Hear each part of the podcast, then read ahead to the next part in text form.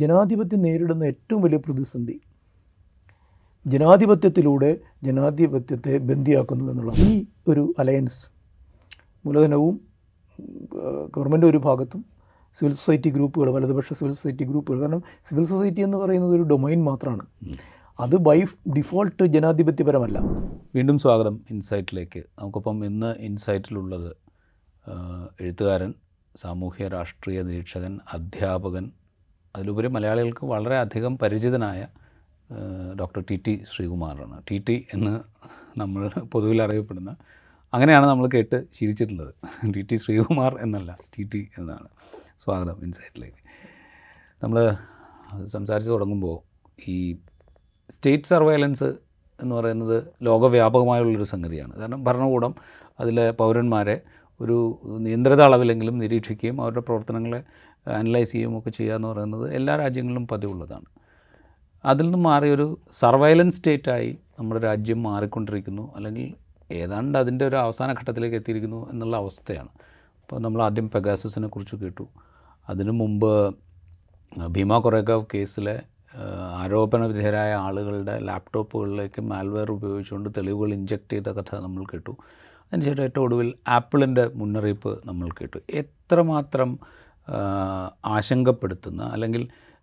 നമ്മളുടെ ഒരു ഡെമോക്രാറ്റിക് സിസ്റ്റത്തെ ഡീസ്റ്റബിലൈസ് ചെയ്യുന്ന ഒരു ഒരു പണിയാണ് ഈ സർവൈലൻസ് സ്റ്റേറ്റ് എന്നുള്ളതുകൊണ്ട് സംഭവിക്കുന്നത് പ്രധാനമായിട്ടും ഈ സർവൈലൻസ് സ്റ്റേറ്റിൻ്റെ ഒരു പ്രത്യേകത എന്ന് പറയുന്നത് ആഗോള തലത്തിലുണ്ടായ ചില മാറ്റങ്ങളുടെ പശ്ചാത്തലത്തിലാണ് അത് പോസിബിൾ ആവുന്നത് മുമ്പ് അത് ഈ ഒരു ടെക്നോളജിക്കൽ ഡെവലപ്മെൻറ്റ്സ് ഉണ്ടായിട്ടില്ലെങ്കിൽ ഇങ്ങനെ ഒരു സ്റ്റേറ്റ് ഉണ്ടാവുക പോസിബിൾ അല്ല ഇപ്പോൾ സ്റ്റേറ്റ് സർവൈലൻസ് പോസിബിളാണ് പല രീതിയിൽ നേരത്തെ രാജീവ് പറഞ്ഞതുപോലെ വ്യക്തികളെയും കമ്മ്യൂണിറ്റികളെയും ഗ്രൂപ്പുകളെയും ഒക്കെ അതിൻ്റെ ഒരു സ്പൈ ഗെയ്സിനകത്ത് കൊണ്ടുവരുന്നത് സാധ്യമാണ് പക്ഷേ ഈ സാങ്കേതികവിദ്യ പുതിയ സാങ്കേതികവിദ്യ രണ്ട് തരത്തിലാണ് വ്യക്തികളെ ബാധിക്കുന്നത് വ്യക്തികളെയും കമ്മ്യൂണിറ്റികളെയൊക്കെ ബാധിക്കുന്നത് ഈ അടുത്ത കാലത്ത് ഈ സർവൈലൻസ് ക്യാപിറ്റലിസം എന്ന് പറഞ്ഞൊരു സങ്കല്പം വന്നിട്ടുണ്ട്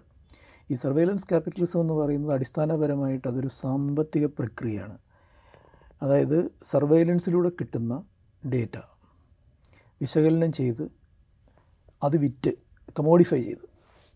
മൂല്യം സൃഷ്ടിക്കുക എന്നുള്ളതാണ് ഈ സർവൈലൻസ് ക്യാപിറ്റലിസത്തിൻ്റെ അടിസ്ഥാന തത്വം എന്ന് പറയുന്നത് ഇതൊരു സ്വതന്ത്ര വ്യവസ്ഥയാണ്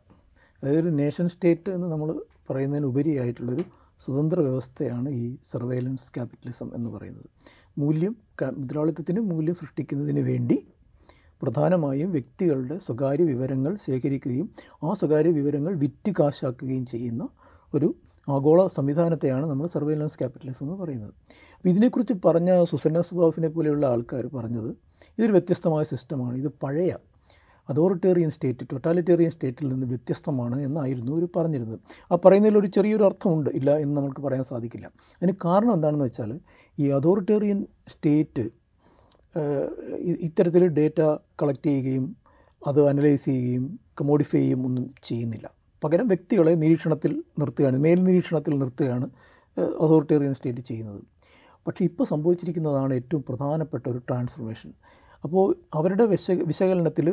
ഭരണകൂടങ്ങൾക്ക് ആ സച്ച് ഇതിനകത്ത് വലിയ പങ്കില്ല കൂടുതലും മൂലധനമാണ് ഇങ്ങനെ ചെയ്യുന്നത് ആഗോളാടിസ്ഥാനത്തിൽ വ്യക്തികളെ ഇങ്ങനെ സ്വകാര്യത കവർന്നെടുക്കുന്നത് പ്രധാനമായിട്ടും മുതലാളിത്തമാണ് എന്നുള്ളതായിരുന്നു പക്ഷേ ഈ വിശകലനത്തിനുള്ള ഒരു പ്രശ്നം എന്ന് പറയുന്നത് അതിനുശേഷം ഈ മുതലാ സർവൈലൻസ് ക്യാപിറ്റലിസം എന്ന് പറയുന്ന ഒരു സാമ്പത്തിക വ്യവസ്ഥ ഉണ്ടായതിനു ശേഷം നേഷൻ സ്റ്റേറ്റുകൾ ഈ അതേ സാങ്കേതിക വിദ്യയെ തന്നെ സ്പൈ ചെയ്യുന്നതിന് ഉപയോഗിക്കുകയും ആൾക്കാരെ നിരീക്ഷിക്കുന്നതിന് ഉപയോഗിക്കുകയും എന്ന് മാത്രമല്ല ഈ സ്വകാര്യ കമ്പനികളോട് അവർ കളക്ട് ചെയ്യുന്ന അത്തരം ഡേറ്റ സർക്കാരിന് കൊടുക്കണമെന്ന് പറയുകയും സർക്കാർ സർക്കാരിൻ്റെ ഡേറ്റ പലപ്പോഴും ഇത്തരം കമ്പനികൾക്ക് കൊടുക്കുകയും ചെയ്യുന്ന ഒരു സാഹചര്യം അതായത് ഈ ആഗോളവൽക്കരണത്തിനകത്ത് ഈ നേഷൻ സ്റ്റേറ്റ് എന്ന് പറയുന്ന ഇതിനുണ്ടായ മാറ്റത്തിൽ നിന്ന് വ്യത്യസ്തമായിട്ട് നേഷൻ സ്റ്റേറ്റും ക്യാപിറ്റലിസവും തമ്മിൽ വ്യക്തികളുടെ സ്വകാര്യത കവർന്നെടുക്കുന്നതിൽ ഒരു പുതിയ കോയലിഷൻ ഉണ്ടായിരിക്കുന്നു ഒരു പുതിയ മുന്നണി ഉണ്ടായിരിക്കുന്നു അപ്പോൾ ഇപ്പോൾ നമ്മളെ നിരീക്ഷിക്കുന്നത് സ്റ്റേറ്റ് മാത്രമല്ല നമ്മളെ നിരീക്ഷിക്കുന്നത് മൂലധനവും നമ്മളെ നിരീക്ഷിക്കുകയാണ് പക്ഷേ നമ്മളെ മൂലധനം നിരീക്ഷിക്കുന്നുണ്ട് അവരുടെ സ്വകാര്യ താല്പര്യങ്ങൾക്ക് വേണ്ടി മാത്രമല്ലേ എന്ന് ചോദിച്ചാൽ അല്ല കാരണം ഈ ഡേറ്റ സർക്കാരുകൾക്ക് കൊടുക്കണം എന്ന് നിർബന്ധിക്കുന്ന നിയമങ്ങൾ സർക്കാർ കൊണ്ടുവന്നിരിക്കുന്നു തുടക്കത്തിൽ ഇവർക്ക് അതിന് എതിർപ്പൊക്കെ ഉണ്ടായിരുന്നെങ്കിൽ ഇപ്പോൾ ആ എതിർപ്പ് മാറിയിട്ടുണ്ട് കാരണം വെച്ചാൽ സ്റ്റേറ്റുമായിട്ട് ചേർന്ന് മാത്രമേ പ്രവർത്തിക്കാൻ പറ്റുകയുള്ളൂ എന്ന ഒരു ധാരണ ഉണ്ടായതുകൊണ്ട് ഈ മൂലധനം ഇപ്പോൾ ചെയ്യുന്ന സ്വകാര്യ കമ്പനികൾ ചെയ്യുന്നത് ഈ ഡേറ്റ കൊടുക്കാൻ അവർ തയ്യാറാണ് മറിച്ച് ഗവൺമെൻറ് നമ്മുടെ കയ്യിൽ നിന്ന് എടുക്കുന്ന ഇപ്പോൾ ആധാർ പോലുള്ള ഡേറ്റ അല്ലെങ്കിൽ മറ്റ് രാജ്യങ്ങളിലാണെങ്കിൽ അവർ എടുക്കുന്ന സ്വകാര്യ ഡേറ്റ ഇങ്ങനെ പ്രൈവറ്റ് കമ്പനികൾക്ക് കൊടുക്കില്ല എന്നുള്ളതിന് നിയതമായിട്ടുള്ള യാതൊരു നിയമപരമായ ചട്ടക്കൂടുകളും ഉണ്ടാക്കിയിട്ടില്ല പല സ്ഥലത്തും അപ്പോൾ ഒരു എത്തിക്കൽ കമ്മിറ്റ്മെൻ്റ് ഇല്ല ഒരു ലീഗൽ കമ്മിറ്റ്മെൻ്റ് ഇല്ല സ്വകാര്യത കവർന്നെടുക്കപ്പെടുകയും അത് രണ്ട് വിഭാഗങ്ങൾ അതായത് സ്റ്റേറ്റും നോൺ സ്റ്റേറ്റും എന്ന് വെച്ചാൽ ഭരണകൂടവും പിന്നെ സ്വകാര്യ മൂലധനവും ഒരുപോലെ നമ്മുടെ സ്വകാര്യതയിൽ നിന്നുള്ള ഡേറ്റ എടുക്കുകയും അത് പരസ്പരം കൈമാറുകയും ചെയ്യുന്ന ഇതിനു മുമ്പ് നമ്മൾ അനുഭവിച്ചിട്ടേ ഇല്ലാത്ത വളരെ ഗൗരവതരമായിട്ടുള്ള ഒരു സാമൂഹിക സംവിധാനം ഉണ്ടാവുകയാണ് അപ്പോൾ സ്വകാര്യ മൂലധനത്തിനുള്ളിൽ നമ്മൾ പ്രവർത്തിക്കുമ്പോഴത്തേക്ക് നമുക്ക് നമുക്ക് യാതൊരു തരത്തിലുള്ള ഓട്ടോണമിയും സ്വാതന്ത്ര്യവും കിട്ടുന്നില്ല ഭരണകൂടത്തിൻ്റെ കീഴിൽ നമ്മൾ ജീവിക്കുമ്പോഴും നമുക്ക് കിട്ടുന്നില്ല ഇപ്പോൾ സംഭവിച്ചിരിക്കുന്നത് എന്താണ് ഭരണകൂട സ്വകാര്യ മൂലധനം കൂടി കൈകോർത്തുകൊണ്ട് നമ്മുടെ സ്വകാര്യത കവർന്നെടുക്കുകയാണ് അപ്പോൾ ഇതിൽ പൂർണ്ണമായും വ്യക്തി എന്നുള്ള രീതിയിലുള്ള ഒരു ലിബറൽ ചട്ടക്കൂടിനുള്ളിൽ ഒരു വ്യക്തിക്ക് അടിസ്ഥാനപരമായിട്ടുണ്ടായിരിക്കേണ്ട സ്വാതന്ത്ര്യങ്ങൾ ഇനിമേൽ ഉണ്ടായിരിക്കുകയില്ല എന്നുള്ളതിൻ്റെ കൃത്യമായ അടയാളമാണ് ഈ ഇപ്പോൾ ഇപ്പോൾ ആവിർഭവിച്ചുകൊണ്ടിരിക്കുന്ന ഈ മുതലാളിത്ത ഭരണകൂട കൂട്ടുകെട്ടെന്ന് പറയുന്നത് ഈ മുതലാളിത്തവും ഭരണകൂടവും തമ്മിലുള്ള ഈ കൂട്ട് അപ്പോൾ എല്ലാ കാലത്തും ഉണ്ട് നമ്മളിപ്പോൾ ഇല്ലെന്ന് പറയുന്നില്ലല്ലോ ലിബറലിസത്തിൻ്റെ കാലത്തുണ്ട് ന്യൂ ലിബറലിസത്തിൻ്റെ കാലത്തുണ്ട് പ്രൊട്ടക്ഷൻ സ്റ്റേറ്റിൻ്റെ കാലത്തുണ്ട് ഏതെങ്കിലും തരത്തിലുള്ള ബന്ധം സ്വകാര്യ മൂലധനവുമായിട്ടുണ്ട് പക്ഷേ അത് വ്യക്തികളെ ബാധിക്കുന്ന പെരിഫറലായിട്ടുള്ള രീതിയിലാണ് മുൻകാലങ്ങളിൽ ബാധിക്കുന്നത് പക്ഷേ ഇതിപ്പോഴും അങ്ങനെയല്ല ഇതിപ്പോൾ നമ്മുടെ ഏറ്റവും ഇൻറ്റിമേറ്റ് ആയിട്ടുള്ള ഒരു ഡേറ്റ അല്ലെങ്കിൽ നമ്മുടെ വിവരങ്ങൾ തന്നെ ഒന്നുകിൽ സ്റ്റേറ്റ് കവർന്നെടുത്തിരിക്കും അല്ലെങ്കിൽ മൂലധനം കവർന്നെടുത്തിരിക്കും അങ്ങനെ കവർന്നെടുക്കുന്ന അവർ പരസ്പരം പങ്കുവച്ചിരിക്കും അവർ പരസ്പരം പങ്കുവച്ചിരിക്കും ഇത് ഇത്രയും പിന്നെ സങ്കീർണമായ ഒരു അപ്പോൾ എന്താണ് സ്റ്റേറ്റിന് ഈ സ്വകാര്യ മേഖലയിൽ നിന്നുള്ള ഡേറ്റ സോഷ്യൽ എഞ്ചിനീയറിങ്ങിന് ഉപയോഗിക്കാം അതെ വ്യാപകമായ രീതിയിൽ ഉപയോഗിക്കാം അതുപോലെ തന്നെ സ്വകാര്യ മേഖലയെ കൊണ്ട് എന്തെങ്കിലും സ്റ്റേറ്റിന് നേരിട്ട് ചെയ്യാൻ മടിയുള്ള കാര്യങ്ങൾ സ്വകാര്യ മേഖലയെ കൊണ്ട് ചെയ്യിക്കാൻ ഈ ഡേറ്റ സ്വകാര്യ മേഖലയ്ക്ക് വിട്ടുകൊടുക്കാൻ സാധിക്കും അപ്പോഴും വളറബിൾ ആകുന്നത് പിന്നെ ക്ഷത സാധ്യതയുള്ളത് വ്യക്തികൾക്കാണ് വ്യക്തി എന്നുള്ള നിലയിലുള്ള നമ്മുടെ ആ ഒരു മുതലാളിത്തത്തിനകത്തുണ്ടായിരുന്നു എന്ന് പറയുമായിരുന്ന ആ ഓട്ടോണമി ആ ഒരു സ്വാച്ഛന്ത്യം വ്യക്തി എന്നുള്ള നമ്മുടെ ഒരു കർത്തൃത്വത്തിനുള്ള ആ സ്വാച്ഛന്ത്യം അതേതാണ്ട് പൂർണ്ണമായും നഷ്ടപ്പെട്ടുകൊണ്ടിരിക്കുകയാണ് അത് യാതൊരു തരത്തിലും നമുക്ക് തിരിച്ചു പിടിക്കാൻ സാധിക്കുന്നില്ല ഇപ്പോൾ അജീവ് നേരത്തെ പറഞ്ഞ വെഗസസിൻ്റെ കാര്യമാണെങ്കിലും മറ്റു തരത്തിലുള്ള സ്പൈവെയറുകളുടെ കാര്യമാണെങ്കിലും ഈ ആപ്പിളിൽ നിന്ന് വന്ന ലെറ്ററിൻ്റെ കാര്യമാണെങ്കിലും ഇൻറ്റിമേഷൻ്റെ കാര്യമാണെങ്കിലും ഒക്കെ ഈ ഒരു വ്യാപകമായ മാറ്റം മുതലാളിത്തവും ഭരണകൂടവും തമ്മിൽ ഉണ്ടാക്കിയിട്ടുള്ള ഈ പുതിയൊരു കാവനൻറ്റ് ഒരു പുതിയൊരു ഗ്ലോബൽ കരാർ ആ കരാറിൻ്റെ അടിസ്ഥാനത്തിൽ വന്നിട്ടുള്ളതാണ് അതുകൊണ്ടാണ് വളരെ പെട്ടെന്ന് ഈ സ്റ്റേറ്റ് അറ്റാക്കേഴ്സ് എന്നുള്ള വാക്ക് തന്നെ വരുന്നത് വരുന്നത് സ്റ്റേറ്റ് അറ്റാക്കേഴ്സ് എന്ന് പറയുന്ന വാക്ക് നേരിട്ട് സ്റ്റേറ്റ് നിയോഗിച്ചു എന്നുള്ള അർത്ഥത്തിലല്ല മറിച്ച് സ്റ്റേറ്റിന് വേണ്ടി സ്റ്റേറ്റിന് വേണ്ടി നിയോഗിക്കപ്പെട്ടവർ പോലും ആകാം ആരാണെന്നുള്ളത് നമുക്ക് അറിയാൻ പറ്റില്ല പിന്നെ തന്നെയുമല്ല നമ്മുടെ ഇൻഫർമേഷൻ ഈ അൽഗോരിതം എന്ന് പറയുന്ന ഒരു വല്ലാത്തൊരു പ്രതിഭാസമാണല്ലോ അത് കൃത്യമായി നമുക്ക് നിർവചിക്കാൻ പറ്റാത്തൊരു ഒരു സാങ്കേതിക പ്രതിഭാസമാണല്ലോ അൽഗോരിതം എന്ന് പറയുന്നത് അപ്പോൾ അത് ധാരാളമായിട്ട് നമ്മുടെ ഓരോ ക്ലിക്കും മൂല്യമായി മാറ്റുന്ന ഒരു ക്യാപിറ്റൽസ് ഒരു വശത്ത് അത്തരത്തിലുള്ള നമ്മുടെ ഓരോ ക്ലിക്കും നമ്മളെ പ്രൊഫൈൽ ചെയ്യുന്നതിന് വേണ്ടി ഉപയോഗിക്കുന്ന ഒരു ഒരു ഭരണകൂടം നേരത്തെ സ്വകാര്യ മേഖലയ്ക്ക് നമ്മളെ പ്രൊഫൈൽ ചെയ്യേണ്ട ആവശ്യമുണ്ട് ഒരു കൺസ്യൂമർ എന്നുള്ള രീതിയിൽ കൺസ്യൂമർ എന്നുള്ള രീതിയിൽ ഓൾറെഡി തന്നെ പ്രൊഫൈൽ ചെയ്യപ്പെടുന്ന നമ്മൾ സിറ്റിസൺ എന്നുള്ള രീതിയിൽ ഇപ്പോൾ റീപ്രൊഫൈൽ ചെയ്യപ്പെടുകയാണ് അതിന് ഈ സ്വകാര്യ മേഖല നമ്മളെ പ്രൊഫൈൽ ചെയ്യാൻ ഉപയോഗിക്കുന്ന ഡേറ്റയും അതുപോലെ തന്നെ ഡിജിറ്റൈസ്ഡ് ഐഡൻറ്റിറ്റീസിൽ കൂടി ഭരണകൂടം എടുക്കുന്ന ഡേറ്റയും ഇന്ന് മാത്രമല്ല നമ്മൾ ഉപയോഗിക്കുന്ന ഉപകരണങ്ങളുടെ മേലുള്ള നിയന്ത്രണം നമ്മൾ ഉപയോഗിക്കുന്ന ഫോണാണെങ്കിലും കമ്പ്യൂട്ടർ ആണെങ്കിലും അതിൻ്റെയൊക്കെ മുകളിലുള്ള നിയന്ത്രണം ഇത്തരത്തിൽ അദൃശ്യമായ രീതിയിൽ ഭരണകൂടത്തിൻ്റെയും സ്വകാര്യ മൂലധനത്തിൻ്റെയും കയ്യിലേക്ക് ആകുന്ന ഒരു സ്ഥിതിവിശേഷവും ഇന്ന് ലോകത്തുണ്ട് അപ്പോൾ ഇതൊരു ഇന്ത്യയുടെ മാത്രം ഒരു പ്രതിഭാസമല്ല ലോകത്തെമ്പാടുമുണ്ട് പക്ഷേ ഇത്തരം ഇത്തരം ഇടപെടലുകൾ ഉണ്ടാവുന്നത് പലപ്പോഴും നമ്മളുടെ ഒരു കൺസെൻസസോട് കൂടിയാണ് അതായത് നമ്മളിതിനെ എതിർക്കാൻ വയ്യാത്ത രീതിയിലുള്ള ഒരു റെട്ടറിക്ക് ഇതിൻ്റെ പുറകിലെപ്പോഴും ഉണ്ടാവും ഉദാഹരണത്തിന് national security national security national സെക്യൂരിറ്റിയുടെ പേരിൽ ദേശീയ സുരക്ഷയുടെ പേരിൽ നിങ്ങൾക്ക് ഇത്തരം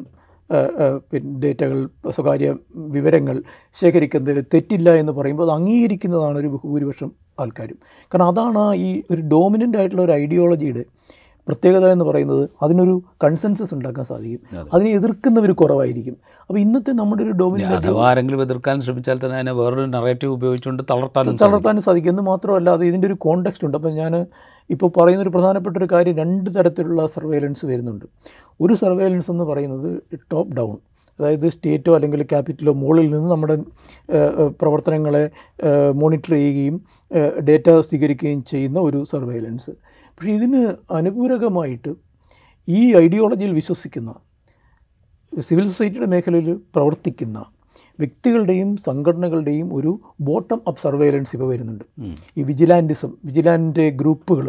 ഉണ്ടാവുന്നത് നമ്മളൊരു ഒരു ഒരു സിനിമയിലൊരു പരാമർശം വന്നിട്ടുണ്ടെങ്കിൽ നാടകത്തിലൊരു പരാമർശം വന്നിട്ടുണ്ടെങ്കിൽ നമ്മൾ എഴുതിയ ഒരു കുറിപ്പിലൊരു പരാമർശം വന്നിട്ടുണ്ടെങ്കിൽ ഒരു ഫേസ്ബുക്ക് പോസ്റ്റിലൊരു പരാമർശം വന്നിട്ടുണ്ടെങ്കിൽ അതിനെയൊക്കെ ബ്ലോപ്പ് ചെയ്യാനും അതിനെയൊക്കെ ആൻറ്റഗണൈസ് ചെയ്ത് സ്റ്റേറ്റിൻ്റെ ഗെയ്സിലേക്ക് അതിനെ കൊണ്ടുവരാനും ശ്രമിക്കുന്ന ഈ വിജിലാൻ്റെ ഗ്രൂപ്പുകൾ സോഷ്യൽ മീഡിയയിലും സജീവമായിരിക്കുകയാണ് ഈ പ്രതിലോമ സ്വഭാവമുള്ള പ്രത്യയശാസ്ത്രമുള്ള ഫണ്ടമെൻ്റലിസ്റ്റുകളുടെയും ഒക്കെ ആയിട്ടുള്ള ഗ്രൂപ്പുകൾ അത് ശക്തമായിരിക്കുകയാണ് അപ്പോൾ ഇതൊരു ഇതാണ് ഈ ബോട്ടം അപ്പ് സർവൈലൻസ് എന്ന് പറയുന്നത് അതായത് നമ്മളെ വാച്ച് ചെയ്യാനായിട്ട് നമ്മുടെ ചുറ്റുമുള്ളവർ തന്നെ തയ്യാറാകുന്നു ആ വിവരങ്ങൾ അവരത് ക്രോഡീകരിച്ച് സ്റ്റേറ്റിന് നൽകാൻ തയ്യാറാകുന്നു നല്ലൊരു ഉദാഹരണം പറഞ്ഞിട്ടുണ്ടെങ്കിൽ ഇപ്പോൾ ഒരു ഒരു സിനിമ വരുന്നു ഉദാഹരണത്തിന് ഇപ്പോൾ ലൂഡോ എന്ന് പറഞ്ഞ നെറ്റ്ഫ്ലിക്സ് സീരീസ് പാതാൾ ലോക് പോലുള്ള സിനിമകൾ അല്ലെങ്കിൽ പിന്നെ ഗൗള് പോലുള്ള ലൈല പോലെയുള്ള സാധനങ്ങൾ വരുമ്പോഴത്തേക്കും അതിൽ അതിനെതിരെ ഈ മൾട്ടിപ്പിൾ എഫ് ഐ ആർസ് ആണ് ഫയൽ ചെയ്യപ്പെടുന്നത് അപ്പോൾ ഈ വിജിലൻ്റ് ഗ്രൂപ്പുകളാണ് അതിന് സ്റ്റേറ്റിനെ ഇതിലേക്ക് ആകർഷിക്കുന്നത് സ്റ്റേറ്റ് ഇതിനകത്ത് ഇടപെടണം എന്ന് പറഞ്ഞുകൊണ്ട് രണ്ട് തരത്തിലുള്ള നരേറ്റീവ്സ് ഇതുമായിട്ട് ബന്ധപ്പെട്ടുണ്ടാകുന്നുണ്ട് ഒന്ന് നമ്മുടെ ഒരു ഡോമിനൻ്റ് ഐഡിയോളജി ഫണ്ടമെൻ്റലിസ്റ്റ് ഹിന്ദുത്വ ഒക്കെ പോലെ തന്നെ ഗ്ലോറിഫൈ ചെയ്യുന്ന സിനിമകൾ വരുന്നുണ്ട് ബാഹുബലി അല്ലെങ്കിൽ അത്തരം ഒരു അണ്ടർ ടെക്സ്റ്റുള്ള ആർ ആർ ആർ പോലുള്ള സിനിമകൾ കാശ്മീർ ഫയൽസ് പോലുള്ള സിനിമകൾ അത്തരം സിനിമകൾക്ക് യാതൊരു തരത്തിലുള്ള പ്രശ്നവുമില്ല ഇപ്പോൾ നമ്മളെപ്പോലെ ചിലർ അത്തരം സിനിമകളെ ചില വിമർശിച്ചെന്നിരിക്കും നമ്മുടെ വിമർശനങ്ങളെന്ന് പറയുന്നത് പ്രധാനമായിട്ടും ഒരു അക്കാഡമിക് സ്വഭാവമുള്ളതോ അല്ലെങ്കിൽ ഒരു സാംസ്കാരിക വിധ്വംസകതയുടെ സ്വഭാവം ഉള്ളതുമായിരിക്കും കുറച്ച് പേരത് വായിക്കും അതൊരു ഒരു സാംസ്കാരിക പ്രവർത്തനം എന്നുള്ള ഒരു ബൗദ്ധിക പ്രവർത്തനം എന്നുള്ള രീതിയിൽ ഒരു രാഷ്ട്രീയ പ്രവർത്തനം എന്നുള്ള രീതിയിലാണ് നമ്മളത് ചെയ്യുന്നത് നമ്മളാരും അതിനെതിരെ പോലീസ് സ്റ്റേഷനിൽ പോയി കേസ് കൊടുക്കുന്നില്ല പക്ഷേ ഓൺ ദി അതർ ഹാൻഡ് നമ്മൾ ഈ ഇത് വളരെ ചെറിയ രീതിയിൽ അതുപോലെ തന്നെ ഇപ്പോൾ ധാരാളം സിനിമകളിൽ മൈനോറിറ്റീസിനെ മിസ്റെപ്രസെൻ്റ് ചെയ്യുന്നുണ്ട് ധാരാളം സിനിമകളിൽ മൈനോറിറ്റീസിനെ മോശമായിട്ട് ചിത്രീകരിക്കുന്നുണ്ട് ദളിതുകളെ മോശമായിട്ട് ചിത്രീകരിക്കുന്നുണ്ട് അപ്പോൾ അതിനെതിരെ ഒന്നും നമ്മളാരും എഫ് ഐ ആർ ഫയൽ ചെയ്യുന്നില്ല അങ്ങനെ നമ്മൾ എഫ് ഐ ആർ ഫയൽ ചെയ്യാൻ പോയാൽ സ്വീകരിക്കാനും ആരും ആരുമില്ല അതേസമയത്ത് വളരെ ചെറിയ രീതിയിലെങ്കിലും ഈ ഡോമിനൻ്റ് ഐഡിയോളജിയെ നമ്മൾ വിമർശിക്കുന്ന ഒരു ഒരു ഒരു നരേറ്റീവ് കൊണ്ടുവരികയാണെങ്കിൽ അതിനെതിരെ ഉണ്ടാകുന്ന ഔട്ട്ബേസ്റ്റ് സോഷ്യൽ മീഡിയയിൽ പ്രത്യേകിച്ചു ഭീകരമാണ് അത് തന്നെ സോഷ്യൽ മീഡിയയിൽ നിൽക്കുന്നില്ല സോഷ്യൽ മീഡിയയിൽ നിന്ന് അത് അതൊരു ക്രിമിനൽ ഒഫൻസ് നടന്നിരിക്കുന്നു എന്നുള്ള രീതിയിൽ അതിനെ പോർട്രേ ചെയ്യാനും വിവിധ സ്ഥലങ്ങളിൽ എഫ് ഐ ആറുകൾ കൊടുക്കാനും ഇട ഇടിയിപ്പിക്കാനും തയ്യാറാകുന്ന വിജിലാൻ്റെ ഗ്രൂപ്പുകൾ വന്നിരിക്കുന്നു ഇതാണ് ഈ ബോട്ടം അപ്പ് സർവേലൻസ് പറയുന്നത് അപ്പോൾ നമ്മളിപ്പോൾ നേരിടുന്നത് ഒരു സാങ്കേതിക വിദ്യയുടെ ഏക ദാനീയമായിട്ടുള്ള ഒരു ഗെയ്സ് മാത്രമല്ല ഭരണകൂടവും സ്വകാര്യ മൂലധനവും മാത്രമല്ല നമ്മൾ ഇത്തരത്തിൽ വാച്ച് ചെയ്യുന്നത് അല്ലെങ്കിൽ നമ്മൾ നിരീക്ഷിക്കുന്നത് ഇത്തരത്തിലുള്ള വലതുപക്ഷ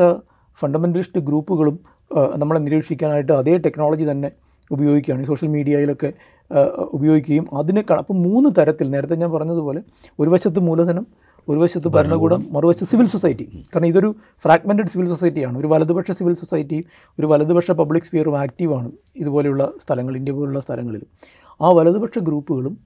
ഭരണകൂടവും സ്വകാര്യ മൂലധനവും ഒരുമിച്ച് വ്യക്തിയുടെ യാതൊരു തരത്തിലുള്ള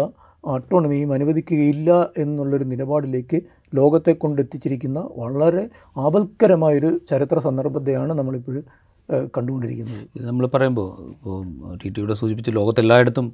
ഇതൊരു വിധത്തിൽ അല്ലെങ്കിൽ മറ്റൊരു വിധത്തിൽ സംഭവിക്കുന്നുണ്ട് പക്ഷേ നമ്മൾ നമ്മളുടെ രാജ്യത്തെ ഇന്ത്യൻ യൂണിയനെ നമ്മൾ എടുക്കുമ്പോൾ അവിടെ വേറൊരു സിനാരി ഉണ്ടെന്ന് എനിക്ക് തോന്നുന്നു കാരണം ഈ ഡിജിറ്റൽ സാക്ഷരത എന്ന് പറയുന്നത് നമ്മളിപ്പോൾ കേരളത്തിലൊക്കെ കുറച്ച് കൂടുതൽ എന്നുള്ളതേ ഉള്ളൂ അല്ലെങ്കിൽ തമിഴ്നാട്ടിൽ കുറച്ച് കൂടുതലുണ്ടാവും സൗത്ത് ഇന്ത്യൻ സ്റ്റേറ്റുകൾ കുറച്ച് കൂടുതലുണ്ടാവും നമ്മൾ അപ്പുറത്തേക്ക് പോയി കഴിഞ്ഞാൽ ആ ഡിജിറ്റൽ സാക്ഷരത എന്ന് പറയുന്നത് പക്ഷേ വളരെ കുറവായിരിക്കാം ഉപയോഗിക്കുന്നുണ്ടാവാം പക്ഷേ ഇത്തരം സംഗതികളെക്കുറിച്ച് അത്ര അവഗാഹം ഉണ്ടായിക്കൊള്ളണമെന്നില്ല അത് അങ്ങനെ ജനങ്ങളിലേക്ക് എത്തിക്കാനുള്ള മാധ്യമങ്ങൾ പോലും ഉണ്ടായിക്കൊള്ളണമെന്നില്ല അങ്ങനത്തെ ഒരു സൊസൈറ്റിയിൽ ഈ ഡാറ്റയുടെ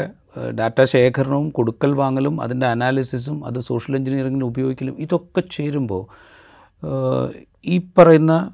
എല്ലാ കാലത്തും നമ്മൾ പറയുന്നതാണ് ക്യാപിറ്റലിസം ഈ വർഗീയതയുടെ വളർച്ചയ്ക്ക് വലിയ സഹായം ചെയ്യുന്നുണ്ട് എന്നുള്ളത് ഇതും ഒരു വലിയ സഹായമായിട്ടാണ് ഇപ്പോൾ നിൽക്കുന്നത് കാരണം നമുക്കറിയാം കഴിഞ്ഞ പല തെരഞ്ഞെടുപ്പുകളിലും സോഷ്യൽ എഞ്ചിനീയറിംഗ് എങ്ങനെയാണ് നമ്മളുടെ ജനാധിപത്യ പ്രക്രിയയെ മാറ്റിമറിച്ചതെന്ന് നമ്മൾ കണ്ടതാണ് അപ്പോൾ ഈ പറയുന്ന ഒരു ഒരു സിനാരിയോ നമ്മുടെ രാജ്യത്ത് നിൽക്കുമ്പോൾ ഈവൻ ഡൊണാൾഡ് ട്രംപിൻ്റെ തെരഞ്ഞെടുപ്പ് എങ്ങനെയായിരുന്നു സ്വാധീനിക്കപ്പെട്ടത് അമേരിക്ക പോലൊരു സൊസൈറ്റിയിൽ എന്ന് നമ്മൾ കണ്ടു അപ്പോൾ ഇവിടെ അതൊരു ലോങ് സ്റ്റാൻഡിങ് ആയിട്ടുള്ള ഇമ്പാക്റ്റ് ഉണ്ടാക്കാനുള്ള സാധ്യതയില്ല അതൊരു വലിയ അപകടം സൃഷ്ടിക്കാനുള്ളൊരു സാധ്യതയില്ല അത് തീർച്ചയായിട്ടും ഉണ്ട് അതായത് ഇന്ത്യ എന്ന് പറയുമ്പോൾ നമ്മളിപ്പോൾ സൗത്ത് ഏഷ്യയിൽ തന്നെ എടുത്തിട്ടുണ്ടെങ്കിൽ ഇന്ത്യയിലും ശ്രീലങ്കയിലും ഒക്കെ തന്നെ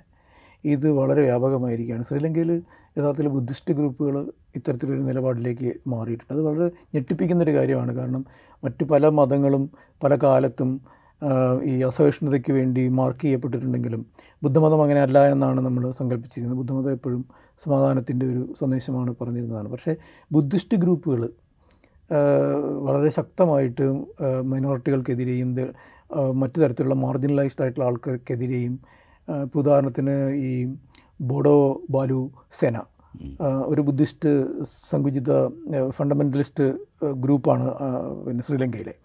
അവർ വളരെ ശക്തമായിട്ട് ഇത് ഈ ഹനുമാൻ സേനയൊക്കെ പ്രവർത്തിക്കുന്നത് പോലെയാണ് അവരത് അവർ പ്രവർത്തിക്കുന്നത് അപ്പോൾ അത്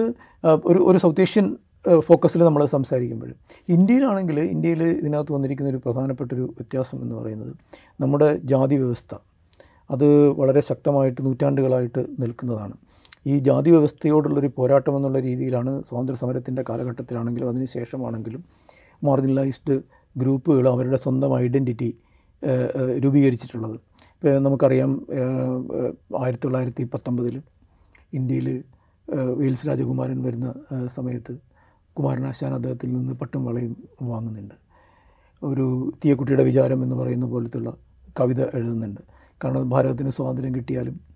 നമ്മുടെ സ്വാതന്ത്ര്യം അതായത് കീഴാള വിഭാഗങ്ങളുടെ സ്വാതന്ത്ര്യം എന്ന് പറയുന്നത് നടക്കുമോ എന്നുള്ളൊരു ഒരു ചോദ്യം ചോദിക്കുന്നുണ്ട് അംബേദ്കർ വളരെ ശക്തമായിട്ട് ചോദിച്ചിട്ടുണ്ട് എന്ന് മാത്രമല്ല അദ്ദേഹം അതിൻ്റെ ഒരു സ്ട്രക്ചർ നമുക്ക് പറഞ്ഞു തന്നിട്ടും ഉണ്ട് ഇതുകൂടാതെ ഇപ്പോൾ കാൾമാർസിനെ പോലുള്ളവർ തന്നെ അദ്ദേഹത്തിൻ്റെ എത്തനോളജിക്കൽ നോട്ട്ബുക്സിലൊക്കെ ഞാനിപ്പോൾ ഈയിടെ എഴുതിയൊരു പുസ്തകത്തിനകത്ത് ഞാൻ എടുത്ത് പറയുന്നുണ്ട് ഈ ബ്രാഹ്മണിക്കൽ ഐഡിയോളജി എങ്ങനെയാണ് ഇന്ത്യയിലെ സ്ത്രീകളെയും മറ്റുള്ളവരെയും അടിമത്തത്തിൽ നിർത്തുന്നത് എന്ന് അദ്ദേഹം പറയുന്നുണ്ട് അദ്ദേഹം ഈ ഒരു തവിട്ട് മനുഷ്യൻ വെള്ള മനുഷ്യൻ എന്നുള്ള ഡൈക്കോട്ടമി അല്ല ഉപയോഗിക്കുന്നത് മറിച്ച് ബ്രാഹ്മണിക്കൽ ഐഡിയോളജിയും മറ്റ് ഐഡിയോളജീസും എന്നുള്ള തരത്തിൽ തന്നെയാണ് അപ്പോൾ ഇത് സങ്കീർണമായ ഒരു ജാതി വ്യവസ്ഥയുടെ ചട്ടക്കൂടിനുള്ളിലാണ് ഇന്ത്യൻ സാമൂഹിക രൂപീകരണം നടന്നിട്ടുള്ളതും ഇപ്പോഴും നിലനിൽക്കുന്നതും അപ്പോൾ അതിൽ ഈ പുതിയ സാങ്കേതിക വിദ്യകളും ഈ സർവൈലൻസും ഒക്കെ തന്നെ ഇതിൽ നിന്ന് ഇതിൽ നിന്നുള്ളൊരു മോചനത്തിൻ്റേതായ വഴിയിലേക്ക് ഇതിനകം നീങ്ങിയ പാർശ്വവൽക്കൃതരായിട്ടുള്ള ആൾക്കാരെ കൂടുതൽ സബ്ജിഗേറ്റ് ചെയ്യുന്നതിന് ഉപയോഗിക്കുന്ന ഒരു കോണ്ടെക്സ്റ്റാണ് ഇന്ത്യയിൽ ഉയർന്നു വരുന്നത് ഇപ്പോൾ മനുഷ്യാവകാശ പ്രവർത്തകരുടെ മുകളിൽ ഫോക്കസ് വരുന്നത് എന്തുകൊണ്ടാണ് കാരണം മനുഷ്യാവകാശ പ്രവർത്തനം പലപ്പോഴും ഈ പാർശ്വവൽകൃതരുടെയും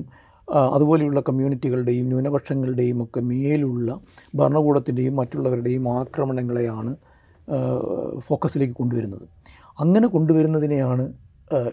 എതിർക്കുന്നത് അപ്പോൾ സ്വാഭാവികമായിട്ടും അത്തരത്തിൽ പഴയ ഒരു ചാതുർവർണ്ണി വ്യവസ്ഥയുടേതായ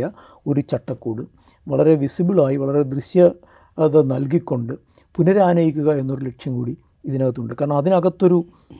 ഒരു കൺസെൻസസ് ഉണ്ട് ചതുർവർണ്ണ്യം എന്ന് പറയുന്ന ആ സ്ട്രക്ചറിനകത്തൊരു കൺസെൻസസ് ഉണ്ട് ബ്രാഹ്മണർ ക്ഷത്രിയർ വൈശ്യർ ശൂദ്രർ ശൂദ്രരാണ് ഈ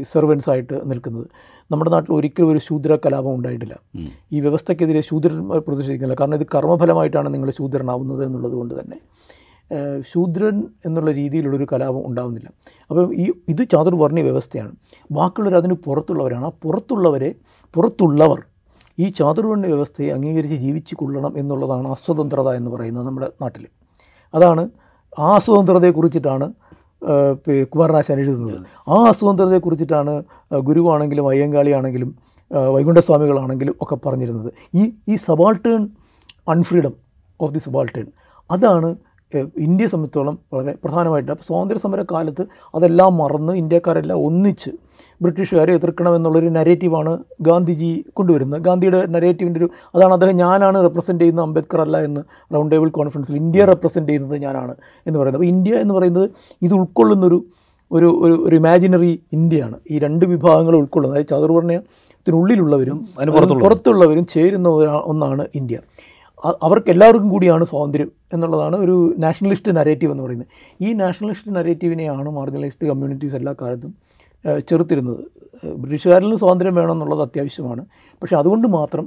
സ്വാതന്ത്ര്യമാവില്ല സ്വാതന്ത്ര്യമാവുന്നില്ല ഭൂരിപക്ഷം ആൾക്കാരെ സംബന്ധിച്ചിടത്തോളം സോഷ്യൽ ജസ്റ്റിസ് എന്ന് പറയുന്നത് കിട്ടുന്നില്ല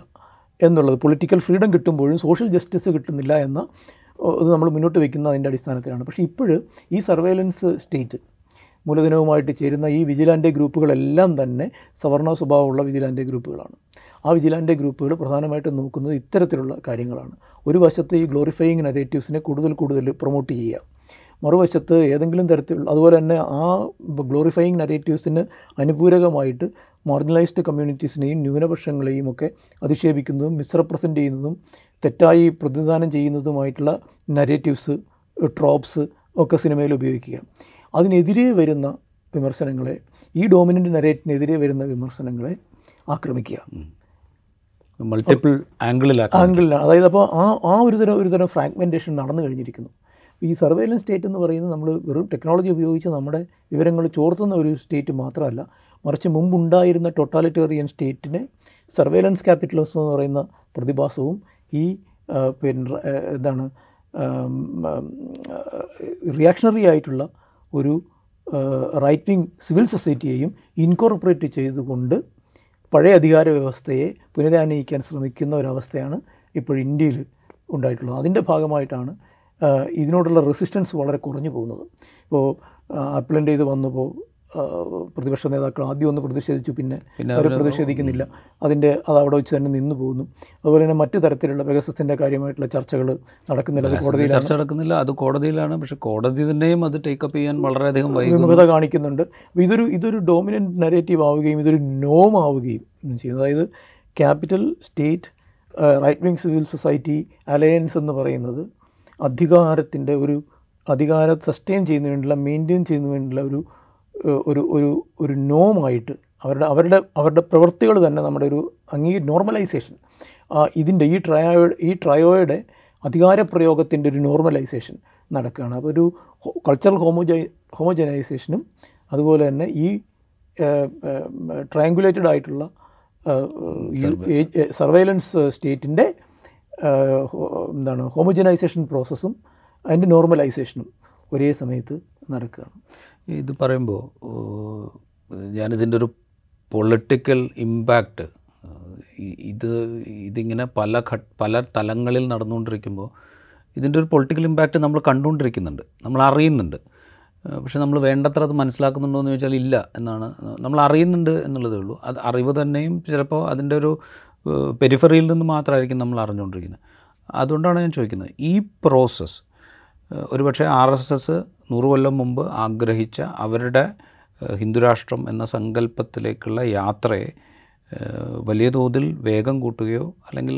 ആ ലക്ഷ്യം സാധിക്കുന്നതിലേക്ക് അവരെ നയിക്കുകയോ ചെയ്യുക എന്നുള്ളതിന് ഈ പറയുന്ന പ്രോസസ്സ് വലിയ തോതിൽ സഹായിക്കും എന്ന് കരുതുന്നുണ്ട് തീർച്ചയായിട്ടും സഹായിക്കും കാരണം അതുകൊണ്ടാണല്ലോ ഞാൻ നേരത്തെ പറഞ്ഞതുപോലെ ഇപ്പോൾ ഈ ലുഡോ എന്ന് പറയുന്ന നെറ്റ്ഫ്ലിക്സിൻ്റെ സീരീസ് വന്നപ്പോൾ ആമസോണിൻ്റെ പാതാൾ ലോകം വന്നപ്പോൾ ഗൗൾ വന്നപ്പോഴും ലൈല വന്നപ്പോഴും ലൈല എന്ന് പറയുന്നത് ഒരു ഡിസ്റ്റോപ്പിയൻ സ്റ്റേറ്റ് ഇങ്ങനെ ഒരു ഡിസ്റ്റോപ്പിയൻ സർവൈലൻസ് ഫണ്ടമെൻ്റലിസ്റ്റ് സ്റ്റേറ്റ് വന്നാൽ എങ്ങനെയായിരിക്കും അതിൻ്റെ ഗവണൻസ് എന്നുള്ളത് കാണിക്കുന്ന ഒരു സീരീസ് ആയിരുന്നു ഈ ലൈല എന്ന് പറയുന്നത് അപ്പോൾ അത്തരത്തിലുള്ള സിനിമകളെ ടാർഗറ്റ് ചെയ്യുകയും അതിൻ്റെ പ്രവർത്തകരെ ടാർഗറ്റ് ചെയ്യും ആക്ടേഴ്സിനെ ടാർഗറ്റ് ചെയ്യും ഹാഷ്ടാഗ് ക്യാമ്പയിൻസ് നടത്തും hashtag boycott Bollywood hashtag boycott Netflix hashtag hashtag boycott Amazon hashtag boycott Anurag ഏനു കശ്യപ് കശ്യപ് Kashyap. Kashyap ഒരാളും കൂടി ഉണ്ട് സാബു അങ്ങനെ ധാരാളം പേര് ഇതുമായിട്ട് ബന്ധപ്പെട്ട പ്രവർത്തകരെ ഒക്കെ തന്നെ ടാർജറ്റ് ചെയ്യുന്ന വ്യക്തികളെ ടാർജറ്റ് ചെയ്യുന്ന അവരുടെ മതം നോക്കി ടാർജറ്റ് ചെയ്യുന്ന അവരുടെ രാഷ്ട്രീയം നോക്കി ടാർജറ്റ് ചെയ്യുന്ന ഒരു സ്ഥിതി വളരെ ഗൗരവകരമായിട്ടൊരു സ്ഥിതി ഇതിനു മുമ്പ് ഇതില്ലായിരുന്നല്ല ഇതിനു മുമ്പ് അത്തരം പ്രൊട്ടസ്റ്റുകൾ ഉണ്ടായിട്ടുണ്ട് പക്ഷേ ഇപ്പോൾ അതാണ് ഡോമിനൻറ്റ് ഫോം ഓഫ് പ്രൊട്ടസ്റ്റ് അതായത് അങ്ങനെ നിർബന്ധപൂർവ്വം ആളുകളെ സെൽഫ് സെൻസർഷിപ്പിലേക്ക് നീക്കുക പത്രപ്രവർത്തകരെ സെൽഫ് സെൻസർഷിപ്പിലേക്ക് നീക്കുക ഫിലിം നിർമ്മാതാക്കളെ സംവിധായകരെ ആക്ടേഴ്സിനെ അനുവാചകരെ എല്ലാം തന്നെ ഈ ഒരു സെൽഫ് സെൻസർഷിപ്പിലേക്ക് നിർബന്ധിക്കുന്ന ഒരു ബോട്ടം അപ്പ് സർവൈലൻസ് വന്നിരിക്കുന്നു അതിൻ്റെ കൂടെയാണ് ഇതിന് ഇതിന് അനുപൂരകമായ നിയമങ്ങൾ ഉണ്ടാക്കുകയും അതനുസരിച്ച് ചട്ടക്കൂടുകൾ ഉണ്ടാക്കുകയും ലീഗൽ ഫ്രെയിംവർക്ക് ഉണ്ടാക്കുകയും ചെയ്യുന്ന ഒരു ഒരു ഭരണകൂടം ഉണ്ടാകുന്നു ഈ സാങ്കേതികവിദ്യ ഉപയോഗിച്ച് മൂല്യനിർമ്മിതിക്ക് ശ്രമിക്കുന്ന സ്വകാര്യ മൂലധനം ആഗോള ക്യാപിറ്റൽ ഇന്ത്യയിലെ ദേശീയ മൂലധനമാണെങ്കിലും ശരി ഈ രണ്ട് വിഭാഗങ്ങൾക്കും സന്ധി ആവുകയും അവർ അവരുടെ ആവശ്യങ്ങൾ നിറവേറ്റി കൊടുക്കുന്ന തരത്തിലേക്ക് മാറുകയും ചെയ്യുന്നു അപ്പോൾ ഇത് ഇത്തരത്തിലുള്ള ഒരു ഒരു സംവിധാന ഒരു ഒരു സ്ഥിതിവിശേഷമാണ് ഇപ്പോൾ ഇന്ത്യയിൽ സംജാതമായിട്ടുള്ള ഇത് വളരെ അപകടകരമായിട്ടുള്ള ഒന്നാണ് ഇത് നമ്മൾ സ്വാതന്ത്ര്യത്തെക്കുറിച്ച് ജനാധിപത്യത്തെക്കുറിച്ച് ഒക്കെ മുമ്പ് പറഞ്ഞിട്ടുള്ള പല മെറ്റാ നരേറ്റീവ്സ് അപ്രസക്തമാവുകയാണ് ഇപ്പോൾ എക്കോണമിസ്റ്റ് എന്ന് പറയുന്ന മാസികയുടെ പുതിയ ലക്കം വരുന്നത് ഇറങ്ങിയോന്ന് എനിക്ക് കൃത്യമായിട്ട് അറിയില്ല അവരുടെ ഒരു ഈ വർഷത്തെ ഈ ഈ ആഴ്ചത്തെ ഒരു ഒരു ഫീച്ചറുണ്ട് ആ ഫീച്ചർ വളരെ പ്രധാനപ്പെട്ട ഒരു കാര്യമാണ് ഉന്നയിക്കുന്നത് എഴുപത് രാജ്യങ്ങൾ ആയിരത്തി രണ്ടായിരത്തി ഇരുപത്തിനാലിൽ തിരഞ്ഞെടുപ്പിനെ നേരിടുകയാണ് എഴുപത് രാജ്യങ്ങൾ എഴുപത് രാജ്യങ്ങളിൽ തിരഞ്ഞെടുപ്പ് നടക്കുകയാണ് ഇന്ത്യ അടക്കം എഴുപത് രാജ്യങ്ങളിലാണ് തിരഞ്ഞെടുപ്പ് നടക്കുന്നത് രണ്ടായിരത്തി ഇരുപത്തി നാലിൽ ഇപ്പോൾ ലോകം മുഴുവൻ നടക്കുന്ന ഏതാണ്ട് ലോകത്തിൻ്റെ ഒരു മുക്കാൽ ഭാഗത്തോളം വരുന്ന സ്ഥലങ്ങളിൽ ജനാധിപത്യ പ്രക്രിയ നടക്കുന്ന വർഷം